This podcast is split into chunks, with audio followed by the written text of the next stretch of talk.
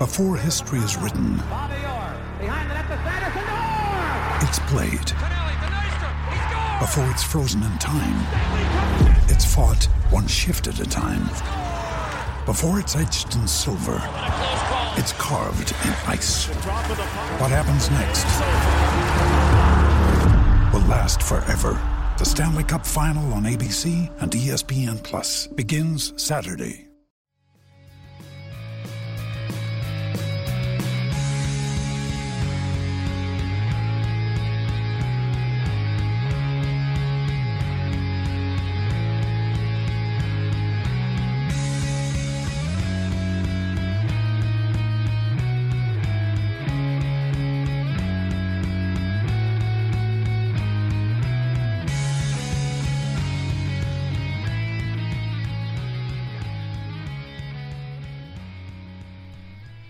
Everybody. Welcome to another edition of Bantering the Blue Shirts. I'm Tom Urtz Jr., and I'm joined by Mike Murphy, who got his power back. Mike, how are we doing today? I have power. Um, a branch fell on the power lines outside my apartment, and it caught fire during the blizzard. That was pretty cool. I, I, I tweeted a video about it. I was just like, this just can't be good. um, and then it seemed like all the fire engines in the state of New Jersey showed up, and uh, yeah, everything's fine. Um, it was hilarious because we have a guest on this week, and we joked with her like, "Yeah, we'll have you on so long as we all have power after the blizzard." Ha ha ha ha. That's of course that would never happen. And of course, I feel like I jinxed you with that because I was Yeah, the one that like. you put some bad energy into the world, Tom. I don't like I don't like the newfound powers you've discovered, but um, yeah, I'm still I'm fine. It gave me an excuse to read more of Sami Jo Small's book, which is fine by me. It's outstanding for those uh, for those who are looking for a good holiday read. And uh, yeah, we had a great show last week with Alyssa Turner, and feeling good. And we have some really shitty news that's Ranger related. Um, that I don't know if we should just jump right into that because it happened today. So do we want to we want to start off with depressing news, or we want to go? Yeah, let's the- start sad and then work our way to funny. Okay, so the depressing, sad, um, concerning news is regarding New York Rangers legend, and I choose to refer to him that way because it's a lot easier. That's to the do right way to do it. God damn it! Yeah, because like that's how I was referring to him, as in the what he was and what he is. Um, He remains a legend of the New York Rangers. Present tense. Yes, exactly. Um, but yeah, the, the unfortunate news is that Henrik Lundqvist will not be participating in the upcoming season, which was set to be his first with the Washington Capitals, uh, due to a heart condition. Um, he released a statement today, and he also tweeted out a video um, addressing the fans, and it's a situation where he's going to be taking some time off to process this news and what the next steps are at the start of next season, Lundqvist would be 39, so it's hard to see a situation of him coming back, but we don't want to rule anything out if we know anything about Hank. Um, stellar Yeah. work ethic, desire to compete, to win, to to fight, and it's just really shitty news because, like we've talked about it offline about how it's really inspiring to see him like looking happy on social media and whether it's him sharing stuff or the Washington Capitals sharing him in practice or all of these different things it's like man it's we're going to get a you know a fuck you Henrik Lundqvist season where he's like oh you guys thought it was done? Nope I ain't done at all. But Yeah. now we're not going to have that. Yeah, like like the first thought I had was like that that meme of not like this, not like this for you know, Henrik not playing for another team. It is just such a draining thing to hear that you know, he wants to be there, he wants to play and he has a heart condition. So, you know, this is someone with, you know, who has a family and as like you said, don't rule anything out for Henrik in terms of maybe coming back uh, next season, but because this is a guy who you know he could play with a Wolverine mauling him, and he would still be one of the greatest goaltenders of all time. But this is just so shitty, right? I hate when you have stories like this, and you see when the decision is taken out of your hands, um, and that's what happens in something like this. And you know, as much as we say, you know, oh, sports is business, bop, bop, bop, you know, these are people. This sucks for Henrik Lundqvist. This sucks for his family. Um, above all else, we're rooting for him. We hope he has all the good health in the world. And um, we've talked over and over again about the impact he's had on the city of New York, the community of New York Rangers fans, on us personally. Um, I wish nothing but the best for him. I hope he recovers.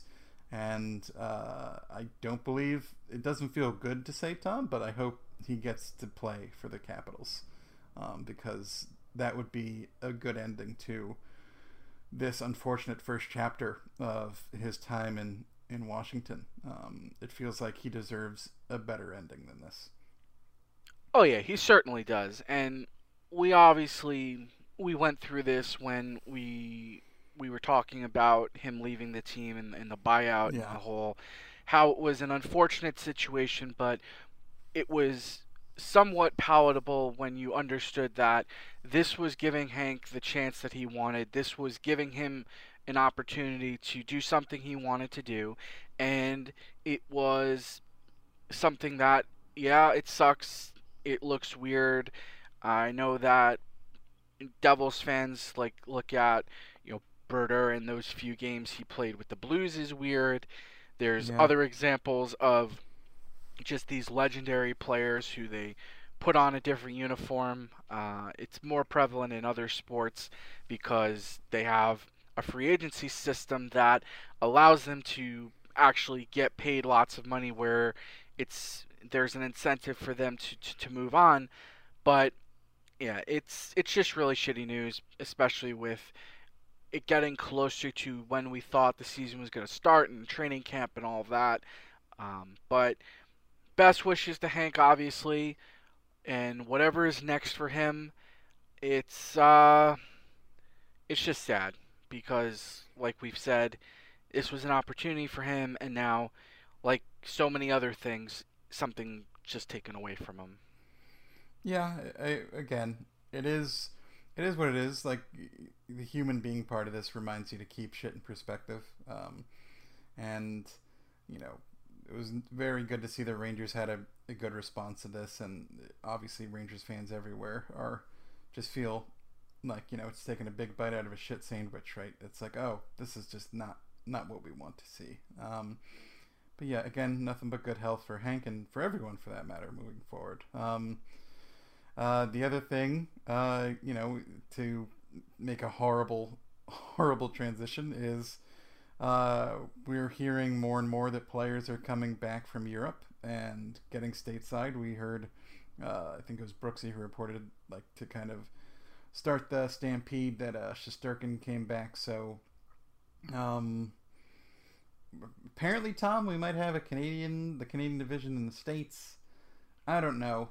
All I do know is that it still seems like January thirteenth is full steam ahead which is just bonkers to me. But uh, yeah, that's where we are right now. Is everyone is just kind of pedal to the metal, and um, you know it's it's really weird to think, Tom. We're we're now less than a month away from maybe things getting rolling, and uh, these weird divisions, and you know. NHL might be selling the naming rights to the divisions apparently, so all sorts of crazy shit going on. Um, Ads on helmets ads on helmets. I'm fine with it, by the way. Oh yeah, I it, I love that. Keep it off the jersey, but even then, I don't really care. The jerseys you sell to fans, keep them pure. But like, I'm sure it's harder for a fan base like the Rangers fan. Like when everything the Rangers do is all about like ah tradition, prestige, class. So like, you don't want a goddamn like fucking IHOP logo underneath the Rangers crest. But yeah, I get it. Um, I it's it's so much. I, I cannot believe it's still full steam ahead, and that's that's not even taking into consideration like, hey, are we sure it's safe and all that shit, um, and like how the NHL's privately securing vaccines and all that stuff. That's that's great stuff. Uh, that's the healthcare system in this country working great for everyone. Um, but more importantly, it's to me is the how this is just going to get up and running and how evident it is that this is just really just about the ownership and the PA be, being like, we just need to fucking grab whatever money we can after the pinata's been smashed, um, because it's it's getting to the point where they're realizing we just can't afford to have two years of these devastating losses in income. So, um, it's I'm not saying that means they're throwing caution to the wind, but caution's being thrown somewhere, Tom. Yeah, caution is being vaguely gestured from one side of the room to the other. It's yeah, caution's you know, moving about, floating somewhere. Yeah. It's um, again, like we say, and it's it's almost like a broken record. We'll see it when we see it, and it. I just think I tweeted this too. Excuse me. Um, it would be so NHL for them to talk up this whole oh we're gonna have a Canadian all Canadian division and fans get excited about it and that to go up in a ball of smoke and then them have to play in, in America and then that would be the year that a Canadian team finally wins the Stanley Cup again. Oh my god, wouldn't it be great? oh, it would be hilarious. And I would it love would, it so much. Yeah, and maybe oh, serve it to me with a stack of pancakes. I want it. Sponsored by IHOP. And and like, what would what would the thing be then? Like, oh, I guess the the pressure of not playing in Canada um, helped. And like, I don't say that jokingly. I, I think it was yeah, it was um Brian Burke was recently on uh, Steve Dangle's podcast, and he was talking about how when he was because uh, he was he was obviously GM of the Leafs. He was also, I think, president of hockey operations uh, for Calgary, and then he was also with the Canucks. And he spoke mostly to his time with the Leafs, uh, it being you know a Leafs centric podcast, and how as GM, and there were times like he would just encounter these players that did not want to play in Toronto, and he used examples of uh, like he had Francois Beauchemin when he was with the Ducks, was great defenseman for him. Tried to bring him to the Leafs, and he was just terrible. He goes to Montreal, and he's a completely different player. Um, and so yeah, just a little tidbit there. Not like you know trying to you know crap too hard on, on Canada, um, but it would just be like one of those things that oh man, they haven't won since 1993, and then they all play in the U.S. and then they finally win. Like coincidence? Maybe I don't know. Hashtag small sample size. I just I just want it because it's the sort of good chaos we need in a horrible chaotic year. It's the sort of thing that makes you just laugh because it's a little delicious irony that doesn't involve I don't know people dying. That uh, oh yeah, exactly. Um, so yeah, that'll be interesting. Um, a little Rangers tangential thing, Tom, is apparently Anthony Duclair might be a Florida Panther. Yeah, and it looks like it's a great deal too. Um, I think it was what one year, one and a half million. Yeah, and he was representing himself, which is why I think it was like a month ago. I, I tweeted out like, "Can someone explain to me why Duclair still not signed?" And people, everyone kind of rushed into into my mentions to say, "Well, he's representing himself, so he's shooting himself in the foot." And I was like, I, I mean, you don't have to be Drew Doughty to fucking represent yourself as a player, right? Like, if you want to goddamn represent yourself, it's fine. Um, yeah. Although in why that would scare some teams away is is mind-boggling to me, given what he did in Ottawa. If you can score goals for the Ottawa Senators, you're a very good player. yeah, exactly. And you know, Duclair has played pretty well, and it was surprising to see him unsigned because you would think that with there being um, you know financial suppression with the salary cap and everything going on with COVID that yeah yeah he's just that per- he's in that bucket where he can get something on a one year deal that he would be able to maybe step into a team that is more of an established situation and be that uh, second line guy or maybe even a third line guy. But uh, good for him. Um, and you know, like you mentioned, he representing himself and no risk on a one year deal. And whereas like Doughty, like I think the way his contract is structured, like he got the AAV he wanted, but there, I don't believe he has signing bonuses in it, which kind of doesn't prevent. Uh, the Kings from eventually buying him out, but you know, Yeah. he's got bigger things to worry about, I guess. Yeah. If the Rangers didn't have the the you know the winger situation they currently had, I was all on board for a Duclair reunion. But I know I'm in the minority on that one. But I think he's a fun player. Um, he's also one of those guys who was a UFA because Ottawa said they weren't going to qualify him. Um, that it's like, why is a guy this young, who's this productive, and he's a UFA? Seemed a little sketchy. Um, but yeah, uh, some other Rangers related news, Tom. Re- it revolves around. uh, I thought your tweet was very underrated, by the way. It got no love. Like what the I- fuck? Like It made it me was laugh out loud. This is a It man who only 8 o'clock, too. Yeah, this is a man who knows all about guarantees. I was like, well, that's what you call hitting the nail right on the noggin. Little Tommy with a goddamn grand slam. Um, yeah, that was fucking hilarious. Mark Messier is uh, suing a cannabis company for half a million dollars because um, they asked him to be an investor, and they said, uh, "We guarantee you'll make your money back tenfold," or whatever the hell they said. And that company went, you know, ass over tea kettle. It's goddamn disaster, tire fire. I love that Yes. phrase. And so now he's uh, he's suing them for what his initial investment was, which seems pretty fair to me. Um, but it is delightful um, to see. I mean, it sucks for Messier, obviously, uh, to be down 500k, and then of course the, the legal fees. You have to wonder how much of that he's going to actually recoup here. But um, you know, I think he'll be okay. But the Yeah, I hope so. The the bigger thing to me here is just you know Mark Messier against the cannabis company is a, is a headline I think we all needed in our life. like seriously though like i get it and you know i mean i'm i don't know i would call myself like you know somewhat of an uh like intermediate investor when it when it comes to stocks but like come on bro like seriously like if anyone ever tells you i personally guarantee you won't lose money like that that's a red flag right there because anyone that knows anything about investing is there's always the opportunity to lose money because that's just the nature of of business. Like it doesn't have to be a stock; it can just be any company. Like you think about like just like this one in a million, well, not one in a million, but like this situation of COVID nineteen and and everything that it did to um, industries. Like no one is going to predict that to happen.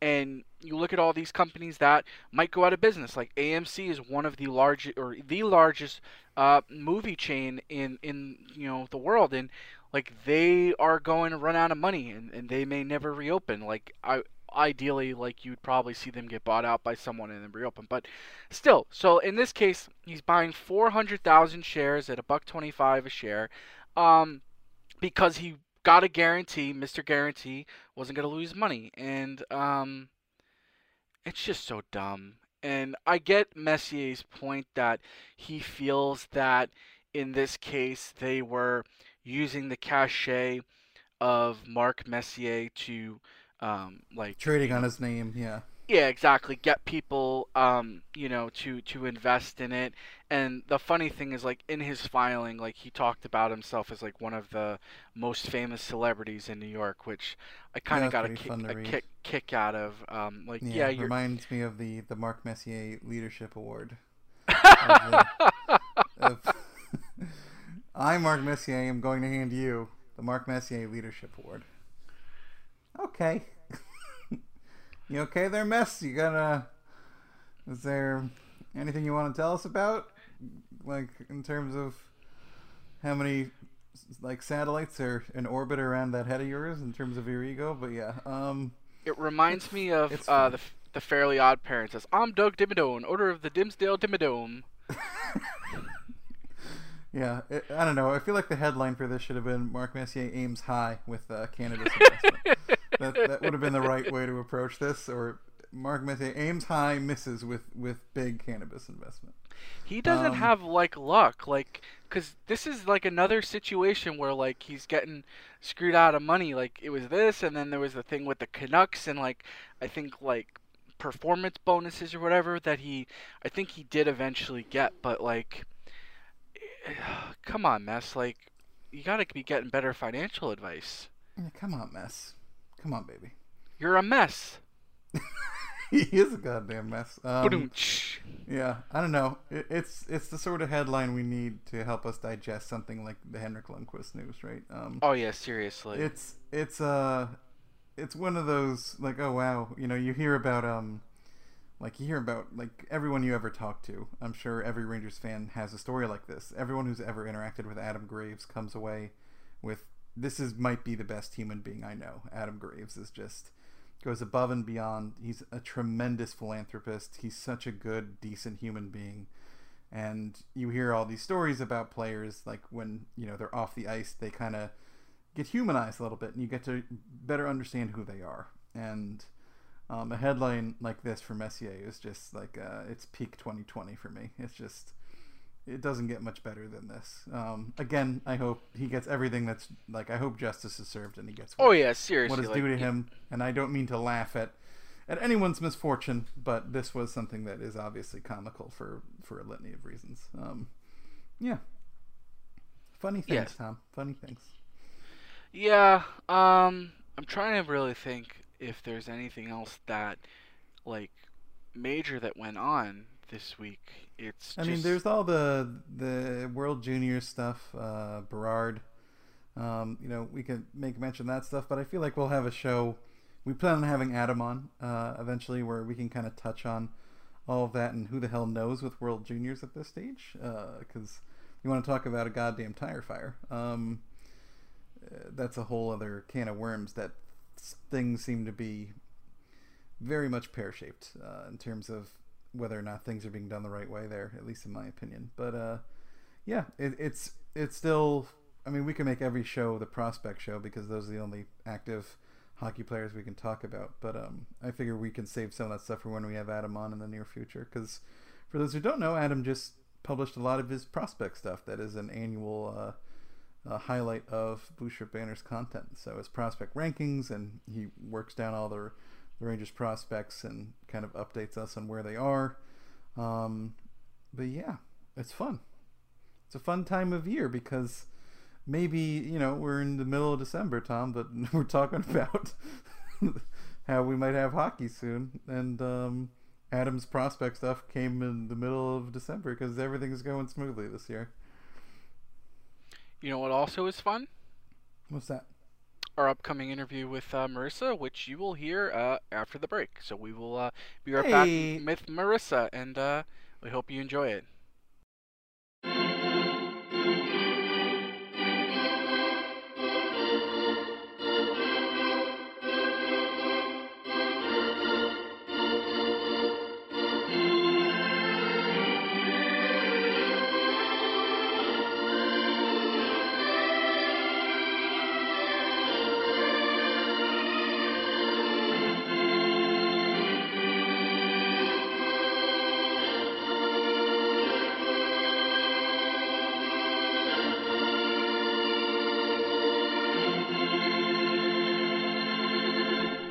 Back from the break with our special guest, Marissa Ingemi. Hi, Marissa. How you doing? I am great. How are you guys? Doing good. We're really excited to have you on the show this week. I have known you for half a decade now, I think, from working in the NWHL women's hockey space, and I put you up there in this category of I don't know how hard how these people can work so hard with you and Erica Ayala. You know, people who are just hustling, constantly doing everything and elevating women's sports at every opportunity they get. So, um, if you don't follow Marissa on Twitter, you're fucking up. Uh, she does all sorts of things, covering all sorts of sports, lacrosse. Uh, she just had a great story today on Sarah Fuller. Go up at the Times and um, goodness gracious, what have you been up to during this whole we're trapped inside and we also just got a blizzard dumped on us? Oh my god! Well, first of all, just like being in the same conversation as Erica, like, is making my heart jump because she's amazing. Um, but yeah, I've just been like freelancing a lot. So today, my story in the New York Times. I had my story in Vice yesterday. I have a couple of more things coming out in the coming days and weeks, and some hockey stuff finally about to happen soon, which like I'm very excited and really impatient to announce. Um, so yeah, just kind of like trying to do as much as I possibly can and uh, yeah, big blizzard today, so uh, not going out for a little bit. It seems like. Yeah, not much of a change for for us in the Northeast with being stuck inside, but now we're stuck inside and cold, which is just uh, just beautiful. It's perfect 2020 vibes. Um, um, as you mentioned, reeling off all the things you're doing, you're someone who does a lot of stuff um, in terms of freelancing, and uh, of course, you were on the Boston Bruins beat before someone fucked up, as I, as I like to put it, and uh, decided to go a different way. Um, but you're someone we wanted to bring on to talk not just about uh, women's hockey, which we'll get to, but also there's an NHL season apparently happening. Players from Europe are coming back, and a very weird thing in this is that it's very likely the Bruins and the Rangers, which people have been trying to convince us this is a rivalry. Those of us who are not 50 to 60 to 70 years old, um, you know, because it's Boston and New York and the sports space. But this has never been a rivalry to me. Um, but we might, these teams might be in the same division again. It's kind of weird. I mean, yeah, it'll be cool because, like you said, uh, it it real like to me it has never felt like a rivalry. Like they like when the Rangers were really good, the Bruins weren't at that level, and like they don't really have much of a playoff history in recent memory. So there's really, to me, there's a disconnect there. But like you said, some of the uh, older folks are into it. Like my dad is super excited. Like he's like, "Oh, I can't believe the Bruins and the Rangers are in the same division," and I'm like, "Okay, I guess that's um, fine."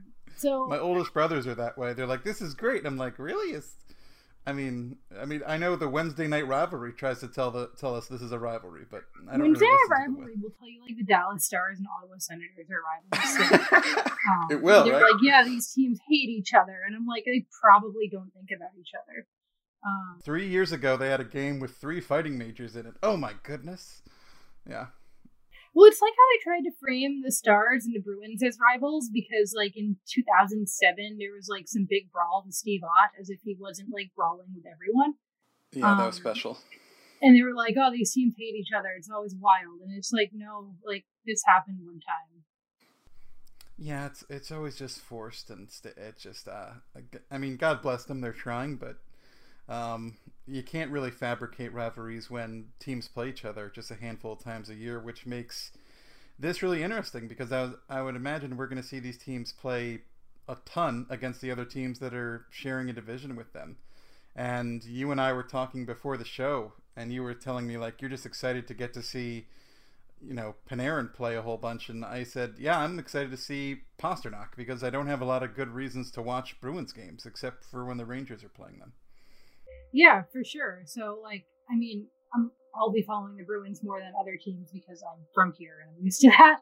Um, so it'll be cool to see some team like we we have Buffalo, Toronto, Ottawa fatigue at this point here. I feel like so it'll be kind of cool to see like how they just match up against the Rangers a bunch or the Islanders a bunch. And yeah, like I love watching Panarin play. He's one of my favorite players in the league to watch. I remember um, I guess it must have been a year ago, 2019 or whatever, when the Bruins were at MSG and I was at the game and I was just like so hyped to like see Panarin in person play because like it doesn't happen so much.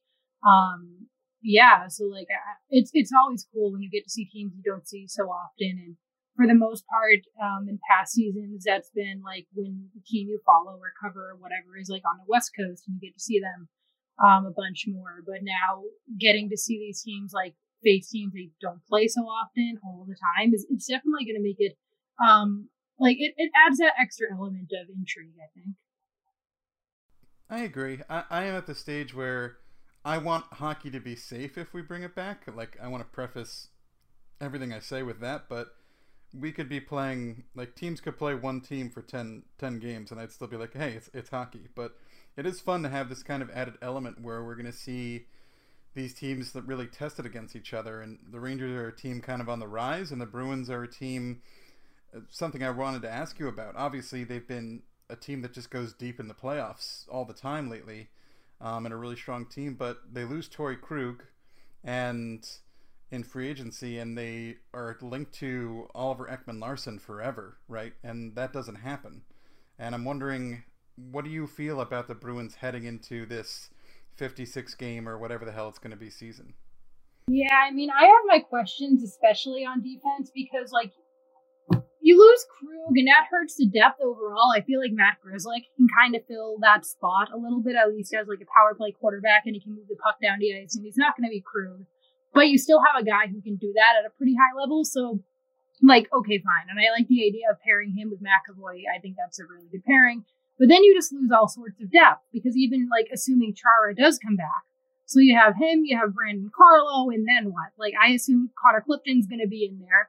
And then do you give Jakub Zboril another look, uh, or Jeremy Lauzon, who kind of came on a little bit at the end? But one of the big issues with this Bruins team in general is it's tough for some of the younger guys to get consistency sometimes because they switch things around so much. And Anders Bjork at forward has kind of been a victim of that. I feel like DeBrusk has lacked some consistency because of that. Um, so that's going to be tough. Like you commit to Lauzon and how much of a leash do you give him, especially in a condensed season? And then of course you have like John Moore on the books, but he has. Oh my God! Yeah, he's, former Ranger John Moore. Yeah. He's shown nothing. I, I, mean, like he's good on a penalty kill, and that's awesome and all. But the Bruins are a team of penalty killers. Like that's their whole makeup. Um, so like I, I don't see Moore as a long term solution there. I, I would rather see Lauzon get a chance, but then you have to be consistent. And even then, like whoever they put in there, um, and again, this is assuming Chara signs, and I think he will. I think he's waiting out to see uh, what's good. I, I, think either like his agent or someone tweeted out already, like he's waiting to see uh, what it's going to look like, and then he'll sign. I don't think they're really had too much of a risk of losing him. Um, but yeah, it, it, gets pretty thin pretty quick after Carlo. And like, I like Clifton, but I mean, he's a guy you have to hide some of his tendencies because he gets very erratic too. So, especially on defense, just losing that depth of having an elite defenseman in Krug and you having just like a really solid top four or five to all of a sudden like some question marks and not really addressing a lot of that, like that's a concern for me. You brought up Zdeno Chara, and I have one question. It's not so much about the rumor that's out there uh, regarding him and the Rangers of being a potential thing, um, but if it were to be true, as someone who's watched the Bruins quite closely, um, at this stage of his career, what would he potentially offer the Rangers if they were to sign him? I'm honestly not sure how productive he can be outside of the Bruins environment. Like one of the reasons it works here is like he has the ear of the locker room. He's a captain. They really like they look up to him. He fills that role really well, and I think he complements the lineup they have. Like if he is to come back, which I'm assuming he is, I like the idea of pairing him with Clifton and kind of using him in that role. Um, so like, but at the same time, his game has definitely declined the past few years. Like he's lost his step. He really needs like an energetic type of um, defense pairing. Um, so like McAvoy's been with him, and he's just like elite. But I think McAvoy can succeed a lot more if he has some more um, speed with him, someone who can move the puck down ice a little more like Grzelcyk. Like I think if Chara comes back, you still have to put McAvoy with Grzelcyk. Um, and I imagine they will.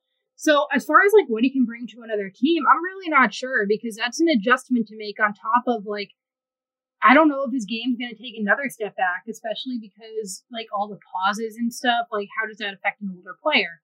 And he's in such tremendous shape. Like, you can't say that he's not like a starting NHL defenseman. He should be in there for any team that has him. Like, he's a guy in the lineup. But as far as like a top pairing guy anymore, I struggle to say he's that guy. But I mean, you look at a lot of analytics too, and like when he's on the ice, good things happen for the most part. So, um, like he still has a role to play. I'm not sure in the same like eating as many minutes, like 20 minutes a game, like he has been with the Bruins as much. I don't know if he can do that anymore. Um, I don't think they should force that anymore, to be honest. Um, but yeah, I mean, it, it really depends like what kind of pairing or situation they would put him in if he were to go to a Rangers team. But also, again, like I, I find that extremely far fetched. Kind of interesting to me that the Rangers and the Bruins find themselves in a position in terms of their defense that most teams almost never find themselves in, which is they're really deep down the right side and not very deep on the left side. It's supposed to be it's hard to find guys to play the right side, especially in the top four. Um, and that's not the situation the Rangers find themselves in, or the Bruins. And that's kind of a crazy thing to me, especially because these are two teams at very different kind of stages in terms of their ultra competitiveness. Like the Rangers are on the rise. Maybe they're a playoff team, more likely a fringe playoff team. Who the heck knows? It kind of depends on how good uh, Lafreniere is. But the Bruins are expected to still be very much the Bruins. I mean, Bergeron's 35 now. Um, and obviously Chara is, you know, 73 years old, but they're it's interesting that these teams find themselves in this these two positions. I was wondering, do you feel like this Bruins team is going to be able to kind of retool um, and move forward with the defense they have? Um, I know you've already expressed some of the concerns, but the big question I have is just how much longer are we going to see the the Bergeron line, which for those who don't know is Marchand, Bergeron, and Pastrnak, is probably the best line in all of hockey. How much longer is it going to be a line at this level? I should ask.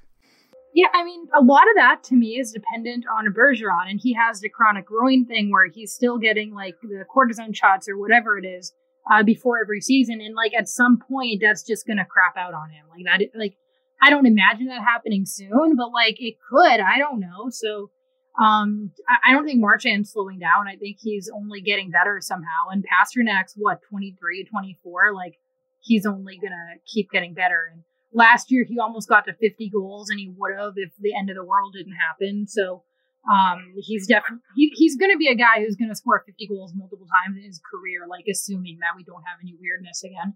Um, so like those guys are fine to me when I look at the Bruins forward depth. My concern so Krejci's going into his contract year, and I feel like they've criminally underrated him and held him back a bit. Um, so I don't know like what's in their plan for him. I, I would say like try your best to retain him. I'm not sure everyone agrees because we have Bruins should trade Krejci rumors every year.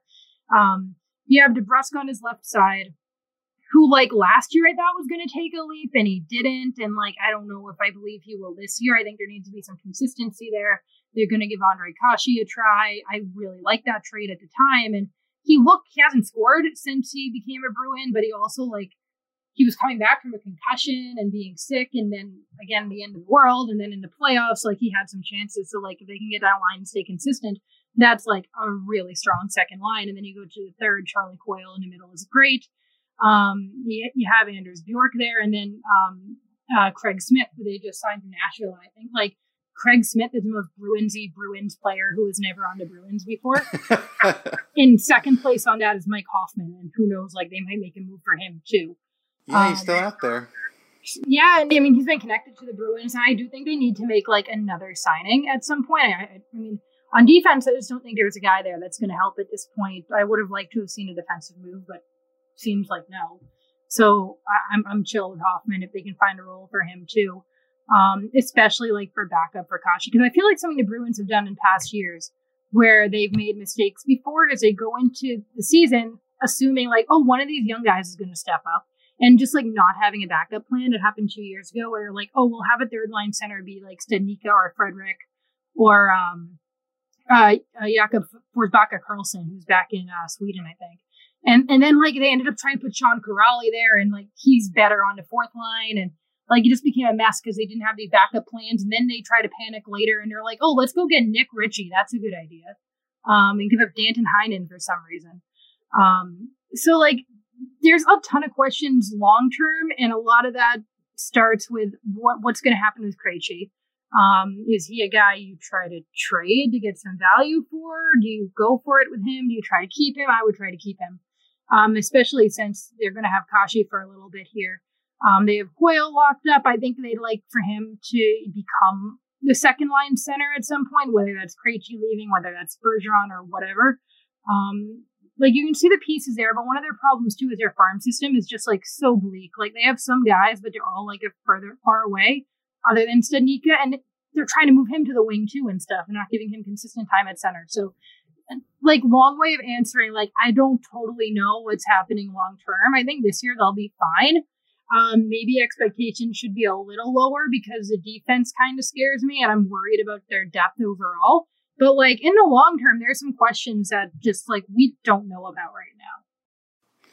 So I want to one more Bruins question I wanted to ask you, and it's kind of it's a good tangent because this is another guy who's in the final year of his contract. Is I legitimately don't know from the outside looking in um, why Tuukka Rask seems to be a guy who gets you know he's the the scapegoat for the Bruins whenever whenever anything seems to go pear shaped.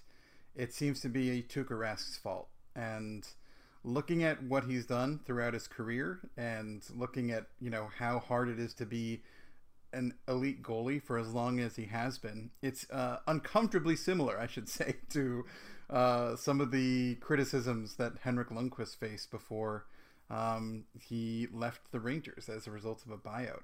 What are your thoughts on the I don't know how to put it, like the over criticisms of Tuukka Rask in, in people Boston. here are just weird and mean. Like I don't know.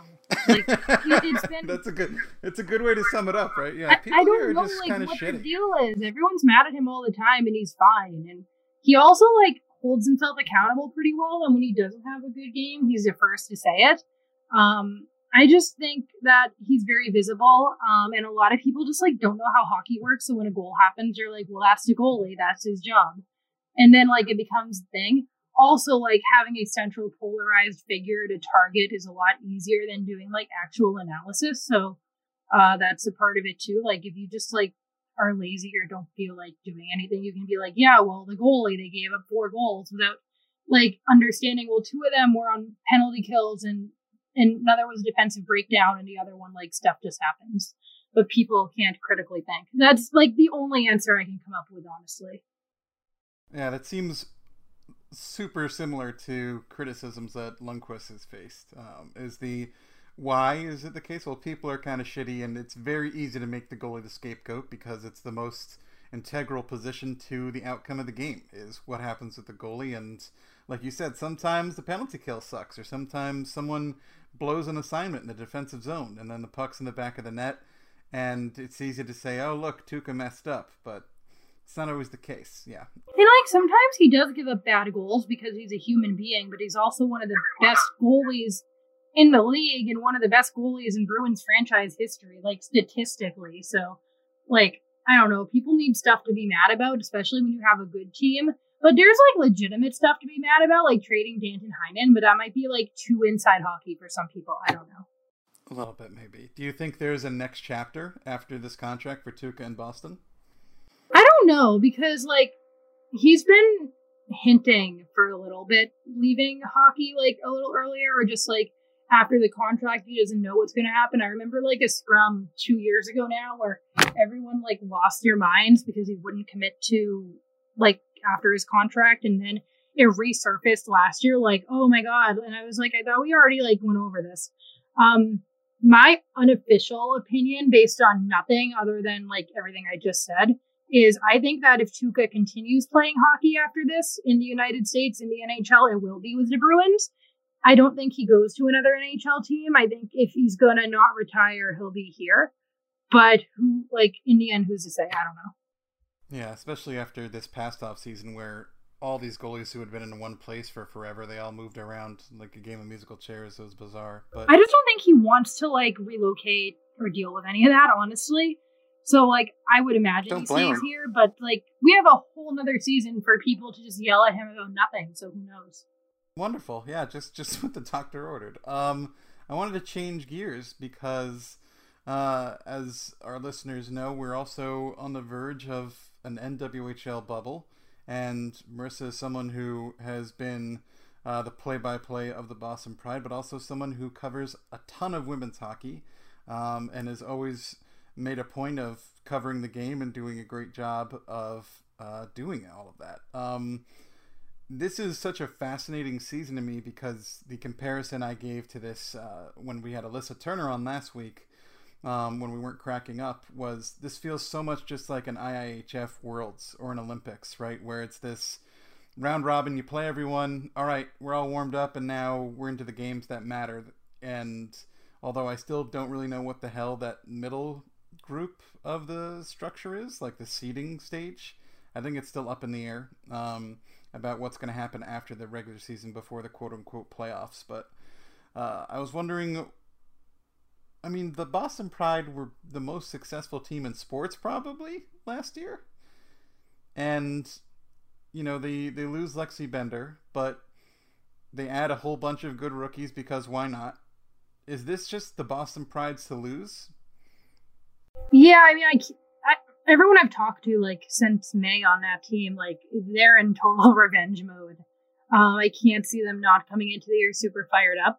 And I also think something that's going to be huge when you have like these condensed schedules is teams that have goalie tandems. I think are going to be more successful, and they have like a pretty good one between Selander and Hanson. So I think that's to their benefit. Um, I think Metro like is gonna make some noise, and I think Minnesota is like they're great, and then they got Buoy too now, so like they're gonna be awesome. Um, but like I've been telling everyone, when you have a format like this, and the NWHL has never had like this amount of talent into a condensed schedule like this before, it's kind of like all bets are off. Like who knows who's gonna respond to that well? But I do believe, I mean, one thing that stood out about Pride last year is they could be in a close game at the end of the second period, like two to one and they would always pull away because they had so much depth. They had their legs later in the game because they could just roll out three lines consistently and do a great job. So I think that teams like that that just have a lot of depth, um, are like the Pride, like the Riveters, like the Whitecaps, are going to have success late in games. And I think that looks a lot like how the Pride did last year to an extent. So, um, long way of saying like it's going to be wacky and there's going to be some stuff I don't think we can ever expect, but I think the good teams are going to do what the good teams do. So last week we had Alyssa Turner on the show, and I asked her this question, and I want to ask you as well, um, just for some perspective. So, with the the format of of the bubble, um, odds are you could maybe see that you're going to have some people who might have not tuned in before watching it. So, for the the Boston Pride, is there a player or two players or maybe a storyline that someone who isn't up on everything to do with the NWHL should look for or some going in like okay, I'm going to focus on this player, this storyline, etc. Um, I think any hockey fans that are new to the Boston Pride, for example, like they're going to love how McKenna Brand plays and they're going to just love her scoring ability. Like if you're a Bruins fan and you're tuning into the Pride for the first time, it's like you have another David Pastrnak now. Like you just have an amazing goal scorer you get to watch play every game and it's so much fun. And she's my favorite hockey player to watch the past two years. Um, and then like, again, like if you're coming in not knowing anything, like the way Selander plays is just absolutely incredible. And I think I, I just think anyone who truly appreciates hockey and appreciates goaltending would just love to watch her. Like going back to her college days, she just always was incredible. And like I, I felt so lucky that she came to Boston because I was like, cool, I get to see her all the time now. Um, I, I just think from a league perspective, I think people will love to see the pace of play. And one thing that interests me so much is like what that pace and intensity again looks like in an intense schedule. Does it slow down as players lose their legs, or does it amp up because the adrenaline is so much? So I think that's going to be an interesting storyline to follow in general. But for anyone who has not watched a league or has watched in a limited capacity, who's looking to get into it, like I think everyone, I mean, everyone I know who's watched the NWHL for the first time became a fan for life. so I don't think that's such a good point about the depth and also the the goalie tandem in Boston. People kind of sleep on how good Hanson is. She is really damn good to the point where she might even be like the third or fourth best goalie in the league. I, I would I would put Selander and then Lev and then after that, I think you have to make you can make a really strong case for Hanson. Of and course, especially that... since she's a BU girl too. but Boston just has her like to have a goalie of that caliber in your pocket as your your backup is just bonkers. But that's kind of what the Pride are all about is that depth.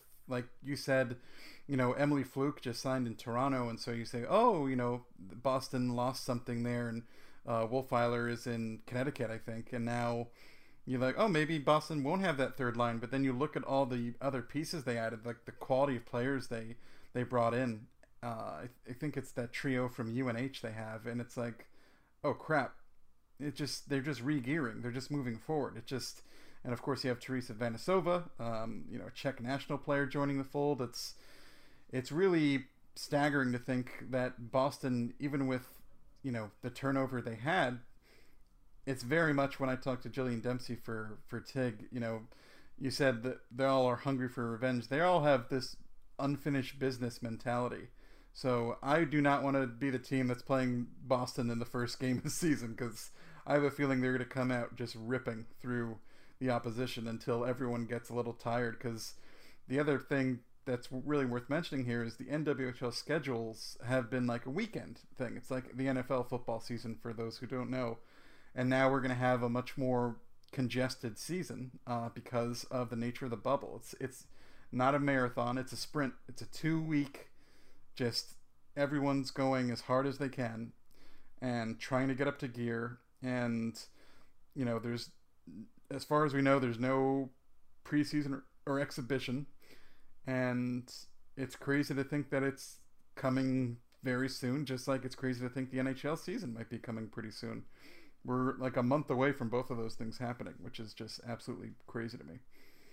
It's like wild and happening at the same time because like we have no hockey going on right now, and now you're gonna throw like both of it at us. Like, okay, I guess.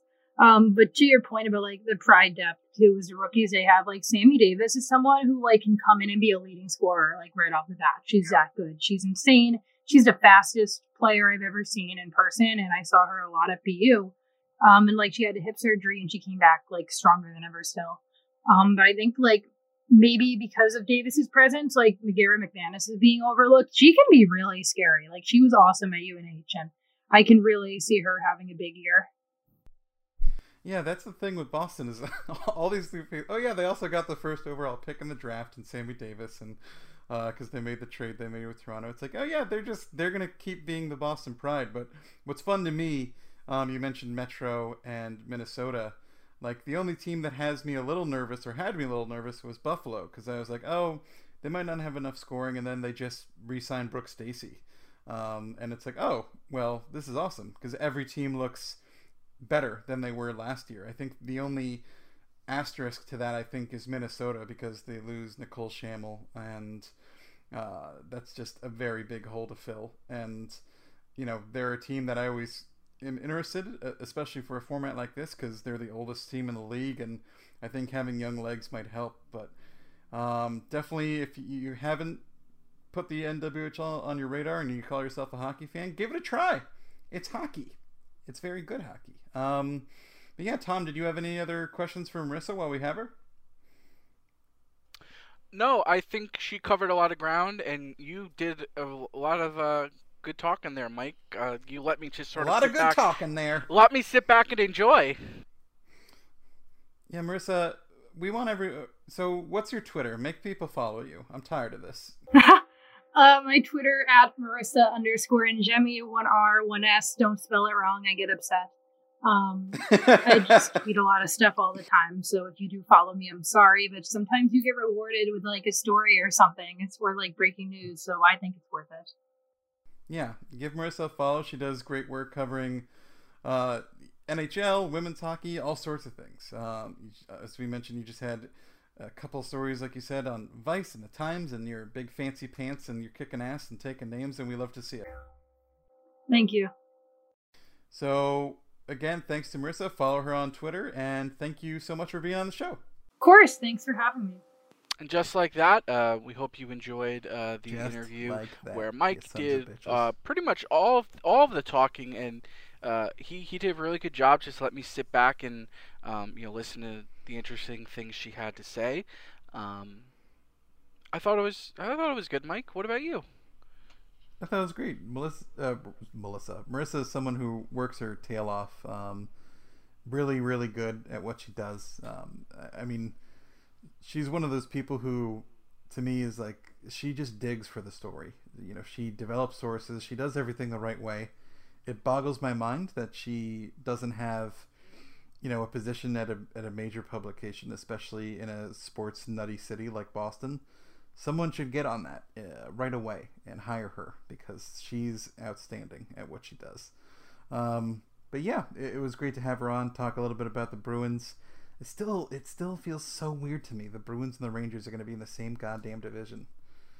Like, I know like the whole thing is oh Bruins and Rangers original six, but there's no in the last goddamn thirty years, forty years, there, there's no rivalry to speak of to me. Like, it just doesn't feel like a rivalry in, in any way. Um, yeah, they only met in the playoffs once, which was I believe it was the um, it was 2013, um, the last year Tortorella was here, the yeah they when they They were. I think it was that they were almost going to get swept, and then I believe Kreider scored to prevent the sweep, and then they they lost the next game. I may be confusing a few things, but yeah, there's not much of a rivalry there. But um, for whatever reason, it's like either the Bruins or the Flyers that, that the NHL would say, okay, let's have these two teams play on Black Friday because if you know there's anything we know that they're amazing rivals. But yeah, yeah. Um, but it is it is really interesting to think the Bruins are a team that's fascinating to me. Uh, because not only because of what they've achieved, but also because the Rangers should look very closely at teams like Boston and teams like Tampa and teams like Toronto for that matter. I think even look even closer to a team like Toronto to kind of understand and learn from some of the missteps that have been made by those organizations. Like, you know, Marissa brought up John Moore, former Ranger John Moore, who when he signed that deal in Boston, everyone was like, what the fuck is what the why? And this is why you don't give guys term, uh, like especially if you're not sure, because how long is Boston going to be saddled with John Moore, a guy who they don't even want to have in the goddamn lineup? Um, it's really interesting to look at teams like that, and you look at it like Boston is a team like they have David Pastrnak, they have Patrice Bergeron, uh, up until recently, they had Torey Krug. You know, they have Charlie McAvoy. They have all these great Brad Marchand, all these great pieces. And the Rangers are going to be a team that has pieces like that that are young and developing that could become players of that caliber. You should really look at teams like this closely and understand. I mean, what better lesson do we need than the Henrik Lundqvist era to understand you have a window to succeed and to reach your ultimate goal, and you really need to goddamn deliver and that means you have to be incredibly mindful with what you do with your assets and how you invest and you have to be very careful about the pieces you bring in and where the money goes and we already know the Rangers have so much cap space tied up in in Panarin and Trouba, and there's going to be even so much more in Zibanejad and can you even imagine what Lafreniere is going to have to make and Kaapo Kakko um, and all those are important things to keep in mind. That's why you should look at these teams and understand where the money goes and where it should go. And I think like Shayna and others have done good work with looking at percentage of the cap and how much should really be reserved for goalies, how much should be reserved for forwards and defenders, and um, those are lessons that I think are going to become really, really relevant to the Rangers right away. Um, so it's fun to look at a team like Boston. It's also weird. I mentioned this to Marissa, but it's weird that Boston has the same issue as the Rangers, where like the left side of the defense is the side that's weak. It's kind of goofy. Yeah, I mean they got Jack Johnson. Yeah, they do got Jack Johnson, probably going to move DeAngelo over to the left side. That'll be that'll be a thing. Could have just done that earlier, but yeah. There's so many um, things. There's yeah, that is it's a good summary of events, Tom. There are so many things. all yeah, the that's where we are. small things. All the small things. Um, was there anything else to cover? I mean, Marissa was a, was great. We ran through a bunch of stuff. I'm excited for um, the NWHL. I'm excited for hockey. I hope everything's done right and it's done safe. Um, yeah. We should I have asked her so. about Ryan Lindgren. I think. Was, oh that was, yeah, that would have been. Well, there's always next time. Always next time. We'll have to remember next time for when we have Marissa on. But yeah, that was uh I just wrote a, the report card on Ryan Lindgren for banter, and I found myself. It was very hard to criticize Ryan Lindgren. Like if you go into it understanding, like, yeah, I know what he is. He's not going to be Adam Fox in the in the neutral zone or offensive zone, or with a puck on a stick in the defensive zone, for that matter. What is he supposed to do? He's supposed to be quote unquote shut down defense first defenseman. I thought he did very, very well. Um, it's still, he's a guy who's interesting to me because he could just as easily be a part of the, like, the fringe core of the team moving forward as he could be deemed a spare part and moved along um, in a trade at some point. Because, I mean, he proved he's an NHL caliber defenseman. And I mean, he looked really, really good playing with Adam Fox, but I think a lot of guys would have looked great playing with Adam Fox. and and that also made it hard to kind of evaluate his season. But Ryan Lindgren is a guy who I think we don't talk about enough. I don't think Rangers fans talk about enough. For as much as of, of a shit show as the defense was last year, it could have been so much worse if Ryan Lindgren didn't play the way he did. I think. Yeah, that's true, and uh, that's why I'm interested to see this upcoming season. Um, if if they are playing together again, great. If not, then how does Lindgren react? But he's certainly come a long way. I feel in terms yeah. of perception from when he was first acquired, but uh, we shall see. I'm gonna look closely at his uh, his usage on the PK because um, with Staal out of the picture, I would imagine he's just gonna eat more of those shorthanded. Obviously, you're gonna have Trouba out there for a whole shitload of time, but without Staal there, you know, I know that the whole thing is oh Jacques Martin liked Jack Johnson. The Rangers like the idea of Jack Johnson on the penalty kill, which if it's not enough to make you cry, it should be. But um, like, if there's a lot of potential for Lindgren to see more ice time next season, and to just be the guy who kind of puts defense first and lets Adam Fox do his goddamn thing at even strength, which is what we all want to see.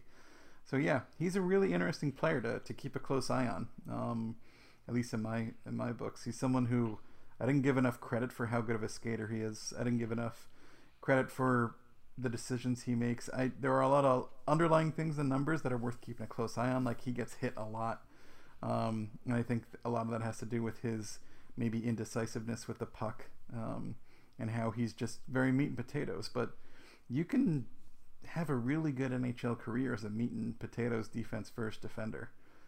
It's just a question of the team recognizing how much to invest in a player like that and also where he fits in the lineup. And right now, with the dearth of options the Rangers have for that left side, as exemplified by bringing in Jack Johnson, it's not a bad it's not a bad thing to have a Ryan Lindgren in the picture, which I was pretty low on him when the Rangers acquired him, but uh, I've changed my tune, Tom. Change a tune. That's good. I mean, as time goes on, you can reevaluate, which is normal. And I, I would say that I I hope he can continue to do what he's doing, and uh, we'll see. We'll see. You know who else I would like to have is Ryan Graves. Remember Ryan Graves? Ah, oh, yeah. I don't even want to get into the fact that was Ryan Graves and Neil Pionk were higher on the odds for winning the Norris Trophy out of Vegas than uh, Trouba. But I we're not ending the show on negativity. Why, why would sh- you bring that up, Tom? We're going to end the show on positivity.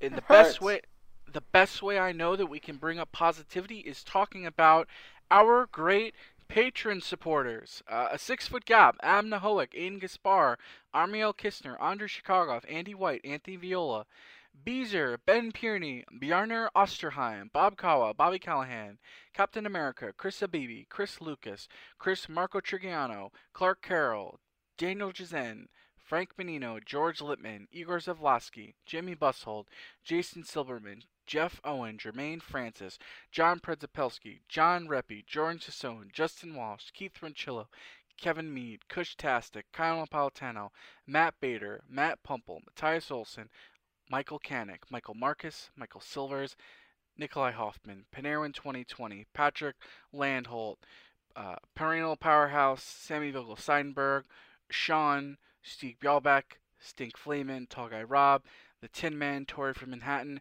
and Trevor Kempner. Thank you, uh, everyone, for your continued support. Um, we Each greatly appreciate it. Is our special little snowflake in this holiday season. It means a lot. Uh, obviously, we know times are tough. Those who've had, like we say every week, those who've had to drop off totally understand. Those who have to readjust their contributions, we get it. It's tough out there. Um, we appreciate all of our listeners, um, and you know we appreciate our, our Patreon supporters a little more. Um, we're going to play it by ear if we have a show next week. Obviously, next yeah. week um, is uh, Pringle time. You know, Christmas. Um, to those who have been celebrating a Hanukkah Uh, hope you know you've had good time with your family, friends, however it is you've been spending it. Um, but if we don't have a show next week, um, you know, Merry Christmas to everyone. Um, we hope you enjoy it. You know, however you decide to. If you're not celebrating Christmas, that's cool too. You you know whatever you're doing. Hope you Be enjoy safe. the time. That's my Yes. Christmas wish for everyone. Be safe. Stay Be healthy. safe. Stay healthy. Um, I appreciate you, Mike, as always. Take a candy cane and suck on it long enough to turn it into a lethal weapon. That's what I like to do. It got a little dark there. I'm just saying, if you if you find yourself in prison, ask for a candy cane, suck it to a point, and do what you gotta do. Merry Christmas, yeah, on that note, Merry Christmas. Talk to you again soon. Sleigh Bye-bye. bells ring. Are you're listening?